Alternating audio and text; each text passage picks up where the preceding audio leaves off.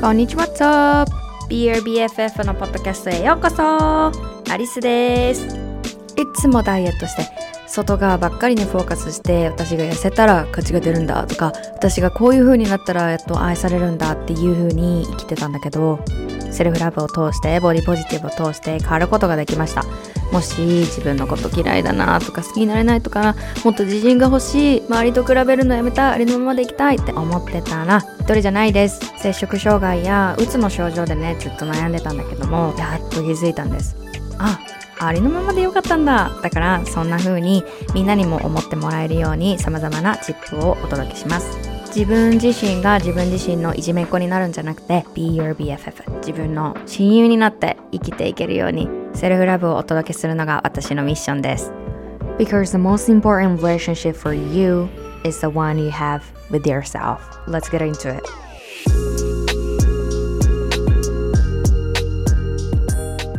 こんにちは、What's up? セルフラブジャーニーに出たら現れる登場人物の特徴。はい、今日はこれなんかふと思ったんですよね。今までちょっとジャーニーね、こう歩んできて、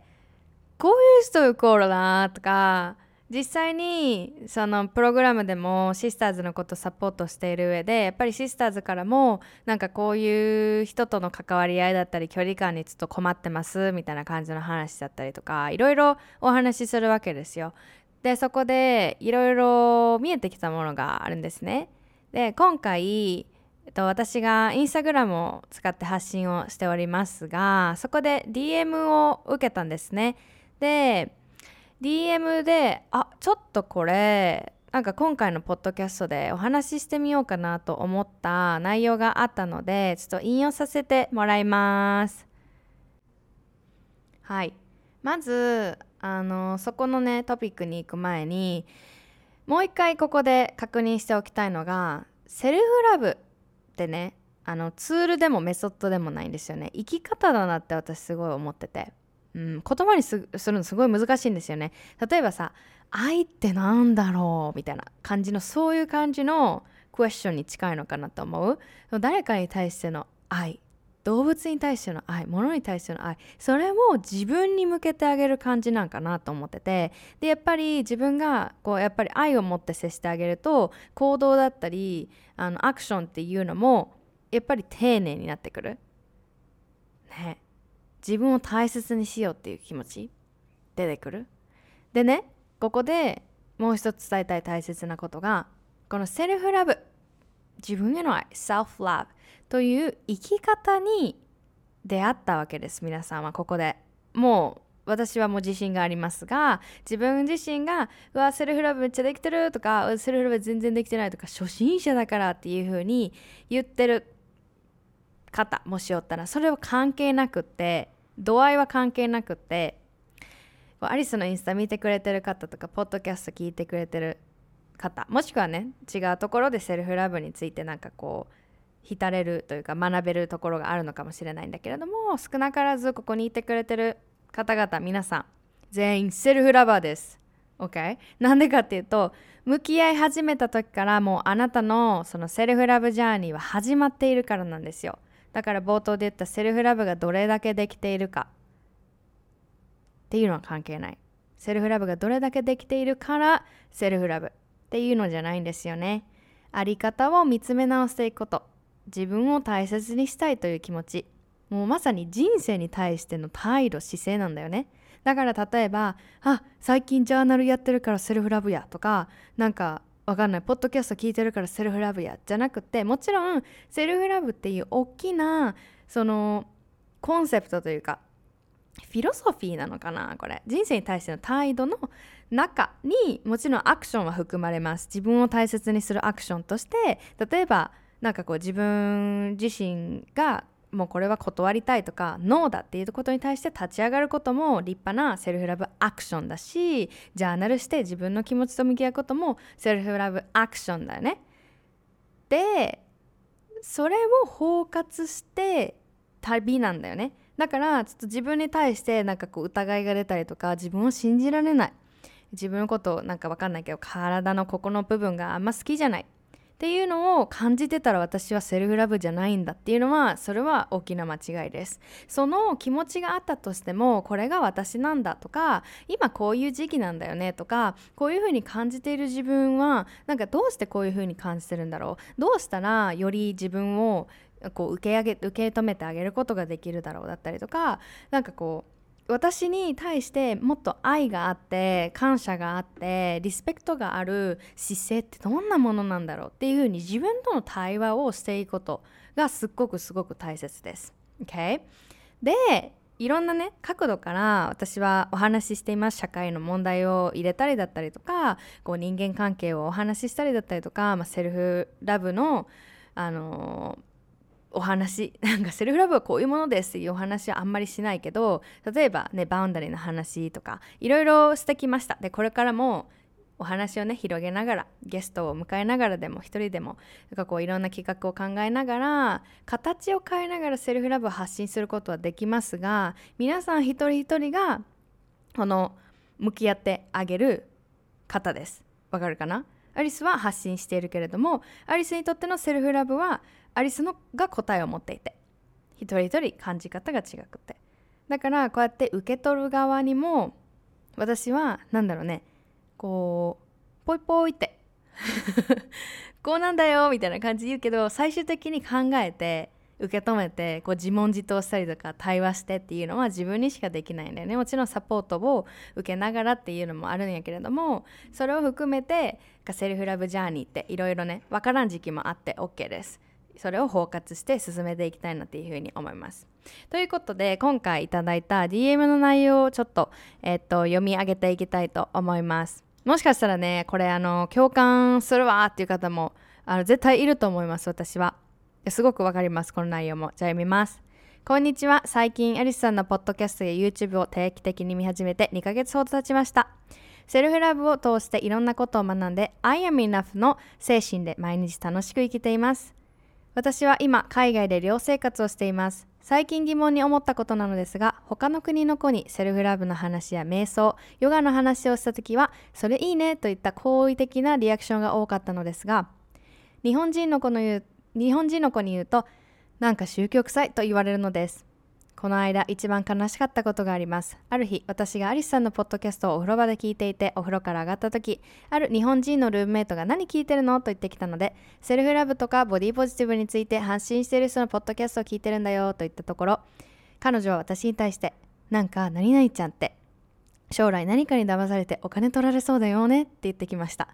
私はアリスさんの配信がとても大好きだし、えー、勇気づけられること、価値観が変わることもたくさんあったので、そう言われたことに怒りや悔しさがありました。私が常感じていることなのですが、なぜ日本人は自分を大切にする行為について行動について批判的な意見を持つのでしょうか。私は自分を大切にすることより他人を優先させる文化が極端に強すぎるのではないかと思っています。神々です、すいません、えー、アリスさんの意見もお聞きしたいので、もしよろしければご意見お聞かせください。ということで、ありがとうございます。すごいですね。まさにこのセルフラブのジャーニーをね出発すると必ずこういうことが起きるんですよね。自分のこの向き合うだったりとか、自分のことを大切にするっていう姿勢に対して疑問を浮かべる人だったりとか、それをまあ言ってくる人だったりとかいますよ。はい。なのでこれをねあの送ってくださった方、あのすごくこう分かるし、これを聞いてうわ私もこんな経験があったという方もいるんじゃないでしょうか。もしくはそれがなくても今後ね出てくる可能性は大きいです。はいこれは私もあのすごくあの予言者ではないですけれども分かるんですよね、なんとなく、うん、でここで今回のタイトルに出てるセルフラブジャーニー出たら現れる登場人物の特徴について話していきたいんですけど、これねちょっと面白かった。自分で考えてて、あーおったおったとかおるおるみたいな考えとったんけどまず出てくるのがそのセルフラブっていう自分を大切にするっていうこのね姿勢に対して疑いをかける人出てきますよね。これが今まさにの ディーエム 送ってくださった方が言っているが、こう宗教何それ大丈夫とかなんかそれナルシストじゃないのみたいな、何セルフラブって自分への愛、えやばくないみたいな感じのところ、セルフラブに疑いをかける人が必ず出てきます。はいでこれあの出てきたらはーいってあのこれ聞きながら手上げとってな声に出しても OK、はい、セルフラブに疑いをかける人出てきます。はい、でえー、っとセルフラブジャーニーをね進めていくとやっぱりこう自分に対しての考え方もいろいろアップデートしたり価値観アップデートしたり、もうこれはいらないやとかこれは大切にしていこうっていう向き合いもいっぱいね脱皮を繰り返していくわけだから、それを周りがなんかはいあなた変わったねとかジャッジしてくる人いますよ。これ言われたことある人いますかね。変わったねっていうかなんか な, なんかなんでそんな風になったのじゃないけど、なんか前の方が何々だったのにとか、ね、そこの変化に対してジャッジする人は出てきます。はい出て、出てきた人、はい。そして受け入れられない人、引っ張り戻そうとする人、これかなりトキシックな感じがするんですけれども、これはどういうことかっていうと、やっぱりうんと自分を大切にするアクションをねどんどんしていくと、そこになんかこう、うよく思わない人も出てくるんですよね。で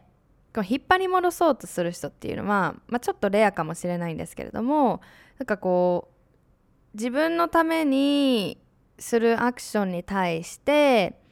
なんかしない方がいいよとか、それは無意、無意識でやってると思うんですよ。っていうのも何学になるんだろう、これ心理学になるのかな。やっぱりこう自分が苦しければ苦しいほど誰かがこう前に進もうとか、誰かがこう輝き出すというか、なんかこう成功しだすとか、わかんない、なんかそういう大きな大きな成功するっていうのが条件っていうよりかは、なんかちょっとずつこう前に進もうとしてるのを見て、なんかこうそっちに行くなみたいな心理状況が働くことがあるんですよね。やっぱり自分が苦しい状況にいると、心が下痢にしてると。だからそれがオンラインで言うと、もともと知り合いじゃなくてもそのようにこう自分を大切にしようとか、自分の意見を言っている人に対してあなたってなんか何々ですよねみたいな批判する人もそうですよね。うん、だから批判する人も私はあの心が下痢してる人っていう風に見るようにしてるんですけれども、そういう人もこう引っ張り戻そうとする。で次の登場人物なんですけど、その受け入れられない人、引っ張り戻そうとする人ねがいるおかげで何が起こるかっていうと、あ、間違ってるんじゃないかって疑う自分も漏れなく出てくるんですね。自分ですよ、今回の登場人物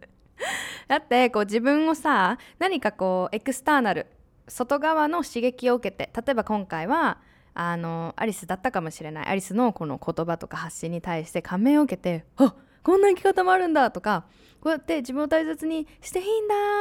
っていうこう感銘を受けた瞬間があったかもしれない、あったかなあった方もいるんじゃないかなと思うんですけど、そこからやっぱりこうジャーニーを進んでいると、やっぱりこうえなんかそれってこの主さんみたいになんかえそれって大丈夫とか、なんか何々ちゃんって騙されそうよねみたいな感じで言われて、そこでなんかあーやっぱりやっぱりっていうか、すごくこう反抗心を覚えたりだったりとか、こう防御的になったりとか、なんでそんなこと言われなあかんのとか、はあ、やっぱり私ってなんかセルフラブ向いてないのかなっていう風に思ってしまったりとか、なんかそれはあるかもしれない。自分がどのように思うかとか反応として出てくるものは、なんかこうそれも受け止めてあげてほしいんだけれども、こう自分自身を疑うっていうところに関してなんかこう出てくるんじゃないかなって思いました。私自身もこのセルフラブジャーニーって全然綺麗なものじゃなくて It's so messy、right? これ言われてるんですけど、 Healing is messy。 ヒーリングって聞いたことあるかな、まあ、ヒーリングって癒し、今までそう傷つけてきたとか、自分自身をだったり大切にしない行動とか考え方とか、自分をずっとこうセルフトーク、自分の心の中でいじめてたりとか、私なんてとか、なんでそんなことばっかりするのというか、なんかなんで私ってこうな、なんでなんでなんでみたいな感じのところから、やっぱり今このねセルフラブジャーニーでは、自分を癒してあげる、自分とどんどん仲良くなっていってあげる、ね、深めていく、自分関係を修復していって、それをより広げていくものね一緒にやっているわけですけれども、そこからやっぱりこのジャーニーっていうのはアップダウンももちろんあるし、なんかこう頭では分かってるけど全然なんかこうやってることと一致しないみたいなね。例えば自分がなんかこう断りたいことがある、断った方が自分のためだと思ってるけど、なんかこうふとね反射的にイエスってなってしまうみたいな、はあって落ち込んだこともあるだろうし、なんかそのセルフラブって言ったらねみんながどんなイメージ持ってるか分からへんし、私もねなるべくそのキラキラしてるものじゃないっていうのを伝えようとね、あの工夫はしてるんだけれども、やっぱりこう今の例えばセルフラブを大切にしてて自分をね愛してる人っていうのはやっぱりこうエネルギーが違うだったりとか、もしあったらさ、なんかこうあセルフラブ大切なことなんじゃ、私もねだから落とし込んでいきたいって思う上で、やっぱりこう自分のこうギャップだったりとか、なんかこう難しさ、ストラゴー、苦戦を感じる上で、なんかこうあれこんなもんこんなもんでいいのかなとか、自分に対して疑いやったりとか、いろんな気持ちが出てくると思う。うん。で、私がもう一回最初に言ったやつを言うと、セルフラブってあのー。何々してるからセルフラブとかじゃないし、じゃなくて自分の人生に対しての姿勢なんだよね。だからどんなに難しいことがあっても、なんか大丈夫私がいるからねって言ってあげたりだったりとか、あ言葉にするの難しい、なんかこう極端なことじゃなくって、自分の人生に対する態度というか姿勢、だからツールではない、セルフラブがあるから自己肯定感が上がるみたいな、あれセルフラブ、これ言われることが多いんですけど、ちょっとすごく悔しい気持ちにはなるんですけど、セルフラブやってるのに全然なんかこうメンタルが良くならないんですとか、セルフラブやってるのに全然なんかこう好きな人にこうこうできないんですとか、セルフラブやってる No stop it、セルフラブやってるから何々みたいな、セルフラブやってるから、もちろん期待をね、なんかこう希望を感じるっていうのは素晴らしいことだと思うんですけれども、セルフラブがあるからこうなるみたいなのは違うんですよ。セルフラブ、向き合いですよ。人生の今自分が入ってる状況に対してこう自分がね、例えば疑う自分漏れなく出てくるよって言ったけど、そこに対してどのような姿勢を大切にしてあげたいのか、うわ疑ってる自分おるからセルフラブじゃないからあかんっていうのがセルフラブなのか、それとも疑ってる自分がおる、それでもいいよね、そういう時もあるよね。じゃあどのように自分自身と向き合っていってあげよう、なんかこう何何どんなこと大切にしたいんだろうこの状況の中でもっていう風になったり、そういうなんかこうよし I'm here 私はあなたといるよっていうような姿勢なのではないかなっていう風に思いますよそうで、なんかこう自分疑う自分も出てくるよねっていうところですね。ということで、こうセルフラブジャーニーに出るといろいろセルフラブに疑いをかける人、ね、あなた変わったねとかいろんな方向からジャッジする人、え受け入れない、引っ張り戻そうとする人、他方からいろんなとこが出てきますが、これは全て乗り越えられる壁です。じゃったらーん、よかったそうなんですよ。これね、逆に考えてみてください。なんかホイホイホイホイ進めたらおもんないんですよ。あの私はポケモン世代なんですけれども、ポケモンってさいちレベ、ポケモン世代ポケモン世代っていうかやったことあるないかの問題かな。ポケモンか、まあ、ドラクエか、なんかそういうゲーム倒していく系、敵倒していく系わからんかったらなんかイメージでもいいんですけど、まずレベルいちから始まるわけですよ。でそっからどうやったらレベルじゅうに上がっていくと思いますか？敵を倒すことなんですよ。敵を倒して経験値が増えていく。そして時には道具を使ったりとか、時にはなんか仲間に力をね貸してもらったりやったりとか、あらゆる手を使って敵を倒していくんですよ。そしたらいちからに、にからさん、そしてねどんどんどんどん上がってゆっくり、それもリトルバイリトルですよ。いちからひゃくに急になることなんてありませんよね。いちからにに上がって、時にはめっちゃ経験値ボーンって一気に増えてにからよんにすぐ上がる時もあるかもしれないけど、それは本当に一歩ずつ階段を登っていく感じなんだよね。それをやっぱりなんかこういちからひゃくになるみたいな風に思うね、捉える方が多いけれども、一歩ずつなんだよね。ちょっとこのセルフラブのコンセプトを知れただけでも一歩踏めたと思わないですか？あ、こういう風なこともあるんやとか、今日はちょっと一歩ね、なんか心地悪いけどいつもやったら笑って流すところを笑わないでいいよ、ちょっとだけのアクションしてみて、あ、ちょっとレベル上がった、でもめっちゃそわそわしたなとか、めっちゃ緊張したなとか、嫌われたんじゃないかなっていう風なのを、なんかそれでもよくって、そういうのがあるからこそこのジャーニーがめちゃくちゃ面白いわけですよ、ね、いちかゼロじゃないんですよ、ひゃくかゼロか白か黒、そういうことじゃなくって、セルフラブはこう自分と一歩一歩、ね、二人三脚で進んでいくあの感じですよ、 right？ でここでね、あのー、さっきまだまだあの実は登場人物あと に,さん 種類あるんですけれども、この質問だから ディーエム でいただいたところでちょっと着目したいところがあります。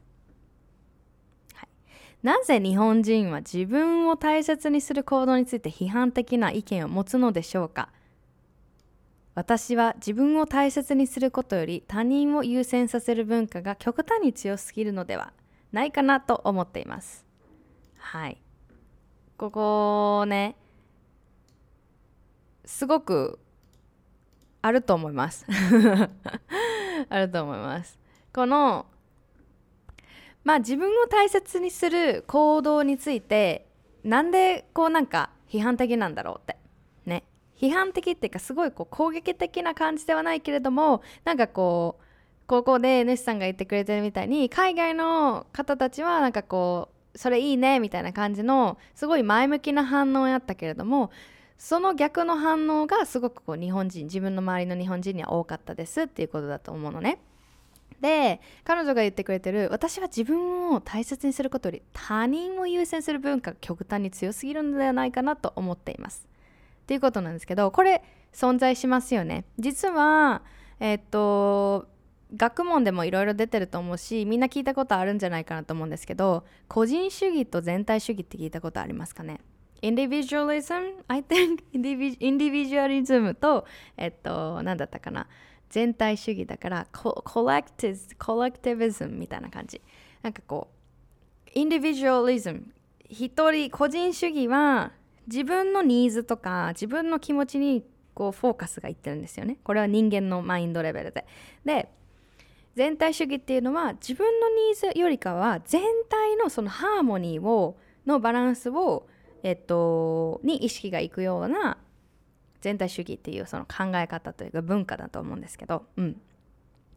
でこれはあのいい悪いっていうそういうものじゃなくて、なんかこう特徴として違いとして存在している。でももちろんそこになんかこう影響っていうのはあると思うんですよね。例えば影響として出てきているものとしては全体主義であるが上に、自分のこう休息、休息だったりとか自分の心の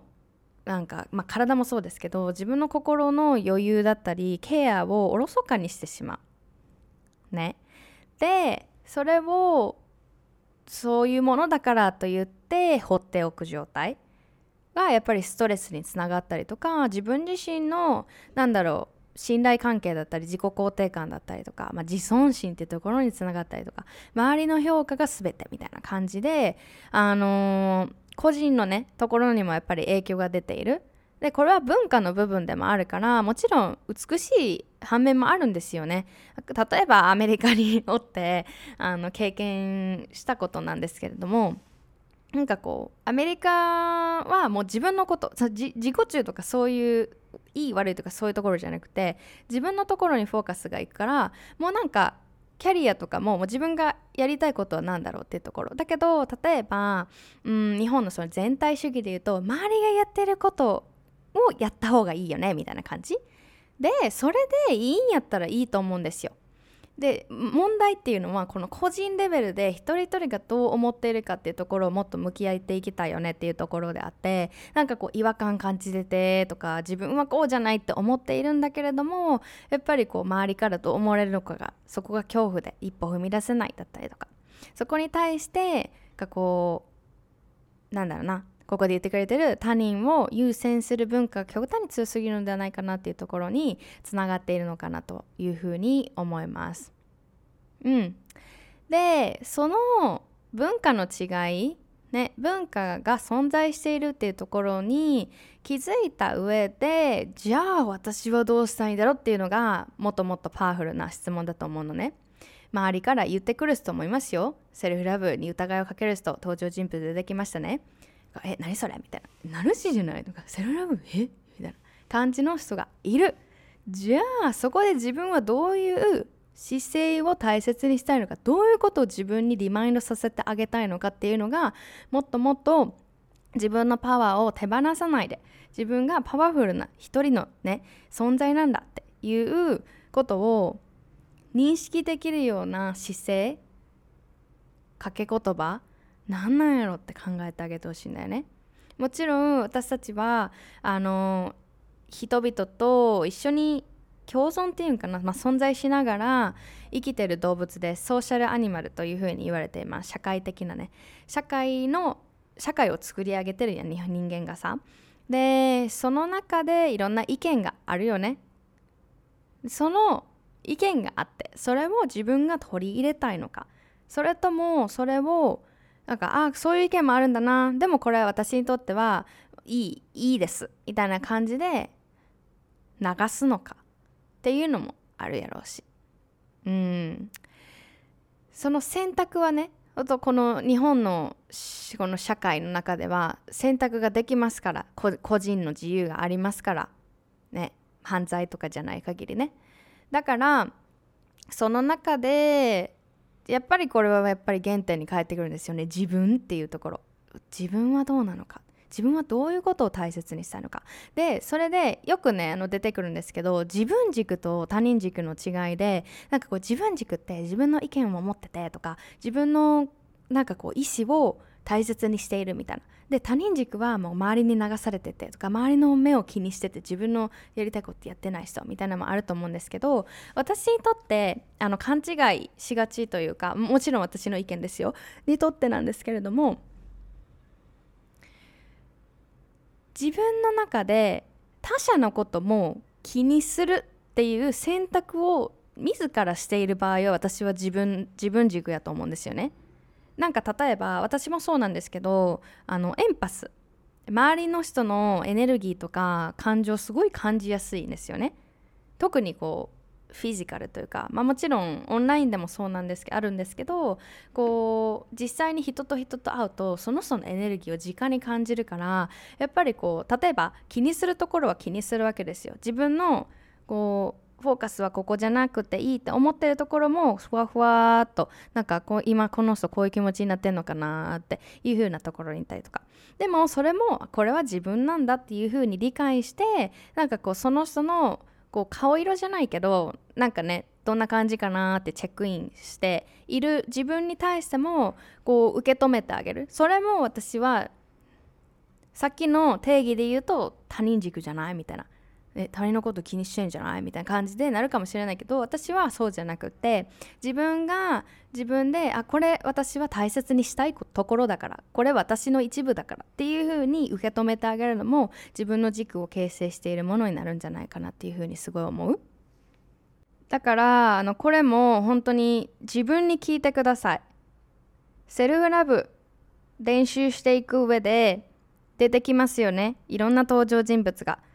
でそこで周りが言っている意見に対して、自分が、あ、そういう意見もあるのか、そういうとこちょっと取り入れてみようかなっていう姿勢でもありやと思うし、なんかこう何を言ってても、私は自分の今このセルフラブをなんていうのかな、吸収しているフェーズは、私は何を言われてももう自分の感じ方、考え方だけをもう貫いていくっていうのも一つの選択やし、 alright、ここにはもう正解不正解とかないんですよ。そういう次元には私たちはいないんですよ、今。今っていうかこれからも。Okay? で、もう一個、そのセルフラブに疑いかける人とか、ジャッジしてくる人とか、引っ張り戻そうとしてくる人っていう風に出てきたんですけど、これらの特徴としてみんなに覚えとってほしいことが、あのー、私たち変化が嫌いなんです。変化が嫌い。や、だから今までさ、こう自分のことを言う最優先したらなんか恥ずかしいよそれみたいな、自分のことは後回し後回し、周りのことをもっともっと気使っていきなさいとか、自分には厳しくして周りには優しくするんだみたいな、なんか侍さんかわからへんけどかの精神が引き継がれてきて、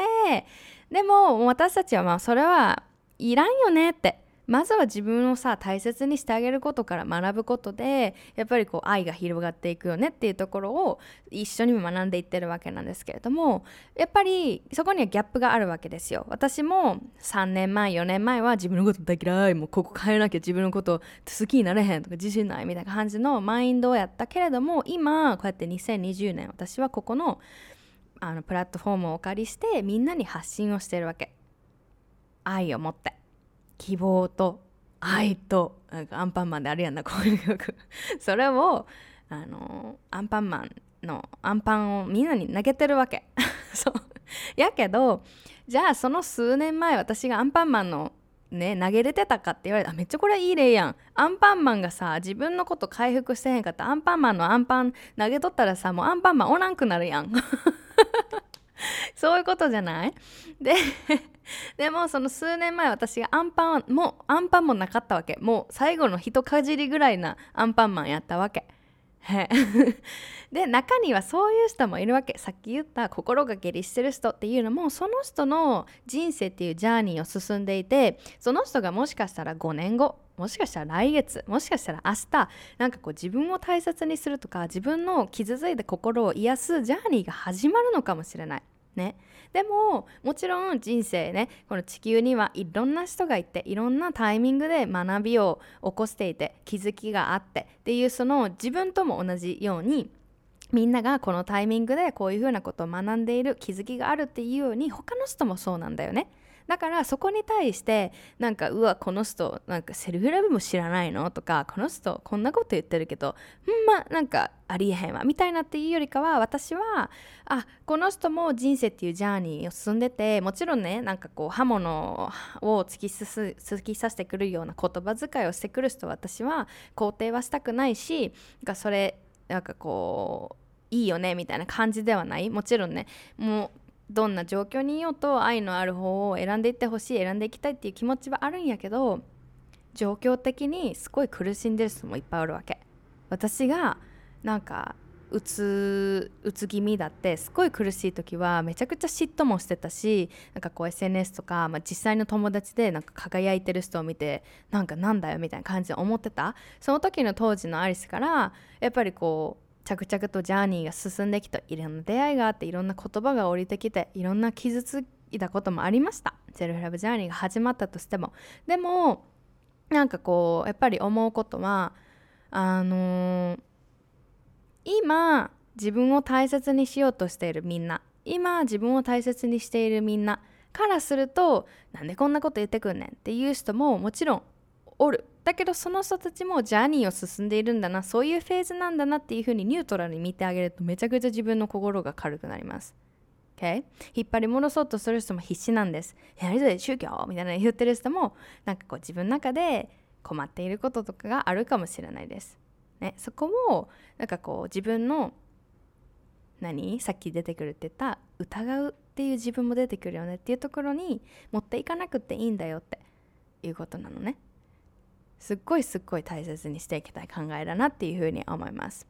だってさ、本当になんか嫌気さすんやけど、 YouTube とかなんかそういうネットの書き込みとか、まあ、コメント欄を見てるとさ、お互いなんかこうけなし合ってるとか、上からこうかぶせるみたいな感じのってすごいあって、でもこの人たちって一人の人間であってね、なんかこううわマウント取れた、マウント仕返さなきゃみたいな感じであるのか、なんかこう旗から見ててこう下痢下痢同士がこう戦ってるみたいな感覚にすごいなるんですけれども、でもなんかこうみんなで違うステージにおってそれでもいいやんっていう風になんかこうどんどんね教育でも教えていってほしいし、あの全体主義であるからこそみんなと同じペースでいかなきゃみたいなプレッシャーもね少なからく感じてると思うんだよね。だからこそいろんな感情が生まれてくるやけど、感情と向き合うのがねどんどんどんどんこうヘルシーになっていく人たちが私は本当に増えていってほしいなって、増えていってると思います、みんなのおかげで。でこれはみんなのおかげでっていうのも次のね登場人物につながるんですけれども、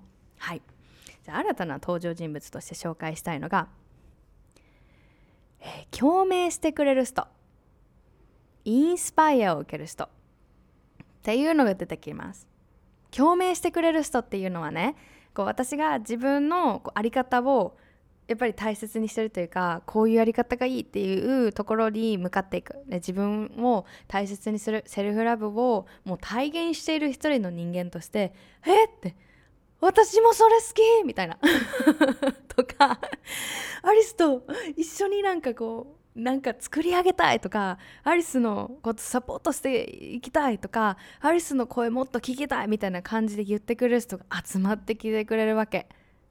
Does it make sense? 実際にやっぱりこうやってあのポッドキャストね楽しみにしてくれてるって聞いてくれるのもめっちゃ嬉しいねんけど、あの聞いてくれる方とかもそうやし、今まで会ったことないわけやんか。だけどさ、そのインターネットってすごいなと思うけど、そこでなんかこうパワーを感じてくれて、なんかこうまあ、興味を持ってくれて本当にありがたいわけですよ。でもそれって私がただ自分のあり方を大切にしてるだけ、私が自分のことをもっと愛を持って敬意を持って、ね、感謝を持って自分と接していることがなんかこうトライしてるわけじゃないんですよ。頑張ってるわけじゃないんですよ。でもそれが自然と今までこう練習を重ねてきた、向き合ってきたっていうのがあるからこそ、それがやっぱりこうエネルギーレベルだったりとか出てくるのかな、言葉だったりとかがその見た時に、メッセージももちろん言語化する部分もあるんだけれども、何かこう感じるものって人間同士あると思うんですけど、そこで共鳴してくれる人、それいいよねって Let's go! Let's do it! これこれだよみたいな、イエーイアリスで、私ももちろんあの自分が共鳴する人に対してやっぱり惹かれていくわけですよ。うわーって I love it! ね、みゆきちもそうだよね。よく出てくるみゆきちに対しても、もうみゆきちも本当にすごいなんかこう共鳴し合いがあるから、なんか彼女もなんていうのかな、彼女はセルフラブどうだよねってそういう話はしないんだけれども、もうなんかこう自分との信頼関係だったりとか、自分と向き合ったっていうところが、向き合ってきて今もね向き合ってることもたくさんあるから、そういう彼女を見てるとすごくこう体現しているうちの一人だなってすごい思うから、一緒にいてて心地がいいんだよね。でふたつめがインスパイアを受ける人、はい、これねもうみんなに覚えとってほしい。インスパイアを受ける人必ず出てきますから、あのねさっき出てきたなんか大丈夫とかちょっと引っ張ろうとするなんかエネルギーの感じっているじゃん。でそんなねなんか大丈夫とか、なんかそれ自分を大切するってなんか変じゃないとか、なんかそれ自分勝手っていうアイデアじゃないのみたいな、ちょっと言い方変えてるだけじゃないのみたいな感じでもしかして言ってくるかもしれないんだけれども、自分がこう自分を大切にするって思ったその気持ちを貫いてあげてほしいのね。なぜかというと素晴らしいことが起こるから。自分が気の合う仲間が見つ、見つかる集まるだけじゃなくて、それもあなたの姿、あなたの在り方を見てエネルギーを感じてインスパイアを受ける人も現れてくるんですよ。これは私の経験、インスパイアを受けた私の話をすると、私YouTube でね話した人生、あのアメリカの話見てくれた方いるかな。そこでねセルフラブに出会ったなんかこうきっかけというか、それが私アメリカ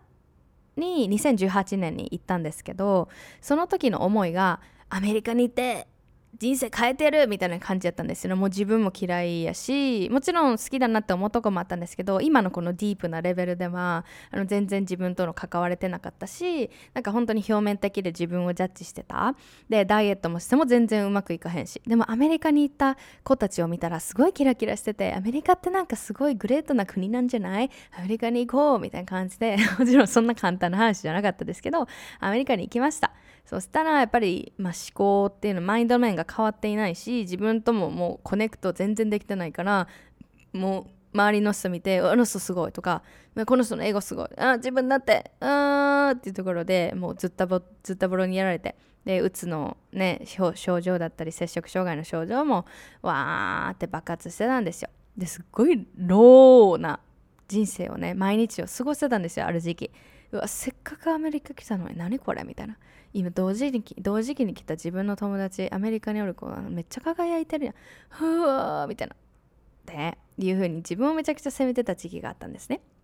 でその時に当時行ってた大学大学じゃない学校の先生、アンナですよ。もうアンナ、この名前聞くだけで私のなんか心がジュワーって溶けるんですけど、アンナにね You're enough って言われたんだよね。泣きながらいかに私の人生がなんか悲惨でみずぼらしいものなのかっていうところを話した時に You're enough っていう風に言ってくれたわけで、そこでね私はインスパイアを受けたわけですよ。え I am enough だとみたいな。でもちろんそこから簡単じゃなかった。いろいろアップダウンがあって、これ分からへんとかこれどういうことなのみたいないろんな疑問にぶつかったりとか苦戦はしてきたんですけれども、 You're enoughっていう風に愛の言葉をかけてくれた時、その時も本当に包み込むようななんか彼女のなんだろう優しい眼差しとね、もう本当にすごい大好きな大好きな本当にあ感謝しきれない存在なんですけれども、彼女からインスパイアを受けたのね。で彼女もセルフラブを大切にしていたから、それを私が受け取ることができたんですよ。なんていう素晴らしい連鎖なんでしょうか。これはあの時から今日私何してますか、みんなに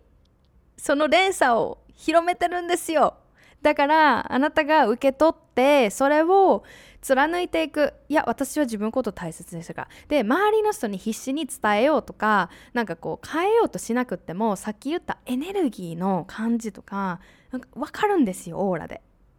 はい、オーラっていうのは常にキラキラしてるみたいなそういう意味じゃなくって、なんかこの人芯があるなとか、今すごいこう難しいあの辛い部分通っているだろうけど、なんか自分のことを支えてあげてて、しかも周りにもサポートもなんかこう出してあげてる、なんかえこの人からめっちゃ学ぶことある、めっちゃこの人なんかなんかわーっていうのが必ず出てくるんですよ。それは頑張っていなくても伝わるもんなんですよ。伝えようとしてなくても伝わるもんなんですよね。もちろん声に上げてアクションを取っていくっていう私みたいにねこう発信していくことも一つの方法なんですけれども、あの私の好きな言葉ね、これはあのにき生で卒業したシスターズが一人言ってくれてたんですけど、まずは半径ごメートル以内からだよねっていう風に言ってくれて、いやもうほんとそうだよねみたいな。だからアンナが私にとっての半径 ごメートル以内ね、そのアンナの半径ごメートル以内にいた私がそこからインスパイアを受けて人生を自分で変えていくパワーを取り返していったんですよ。でもう一人一人これ聞いてるセルフラバーのみんなはこれなっていってほしい、なっていってる、その力があなたにはあるんだっていうのを本当に本当に力強く伝えたいです。今あの演説者みたいにこぶ見えんけどさ、何こぶりこぶしこぶし握って訴えてますからね、できるんやとそういう感じですね。はい、だから、まあ、結論としては周りの反応あります、いろいろ、ね、周りの反応を自分をパワーに変えていくこともできるし、自分のパワーを手放していくこともできるできるっていうか、手放してしまう方にもなっていくんだよね。ああ私なんてとか、私やっぱりっていう風にやるのか、いや私の大丈夫っていう風にねやっていくのか、意識的に選択できるならどちらがいいでしょうかっていうところが今日の、えー、セルフラブクエスチョンです。 Alright じゃあこんな感じでいろんな登場人物あるし、きっとえ私こういう登場人物おったよみたいなのあったらまた教えてほしいですなんか登場人物っていうの面白いなと思って、なんでかっていうともう本みたいな感じで自分の人生がもうチャプターどんどんどんどん更新していったらいいんですよ。今チャプターはちやったらそのフェーズにどんなタイトルつけるかな、うーんちょっとなんか宗教っぽいねって怪しまれてとか、なんか嫌な気持ちになってるフェーズみたいな感じでタイトルつけたらいいし、なんか楽しんでいってほしいなって思います。もちろん苦しい感情も出てくるんだけど、あこれもジャーニーやなっていう感じで It's okay It's okay It's gonna be alright! So, thank you so much for tuning in today's episode. 皆さんありがとうございます。レビューもいつも通り待っております。アリスのサポート、パワーをください。じゃあ、聞いてくれてありがとうございました。また次のエピソードでお会いしましょう。See you soon! Bye!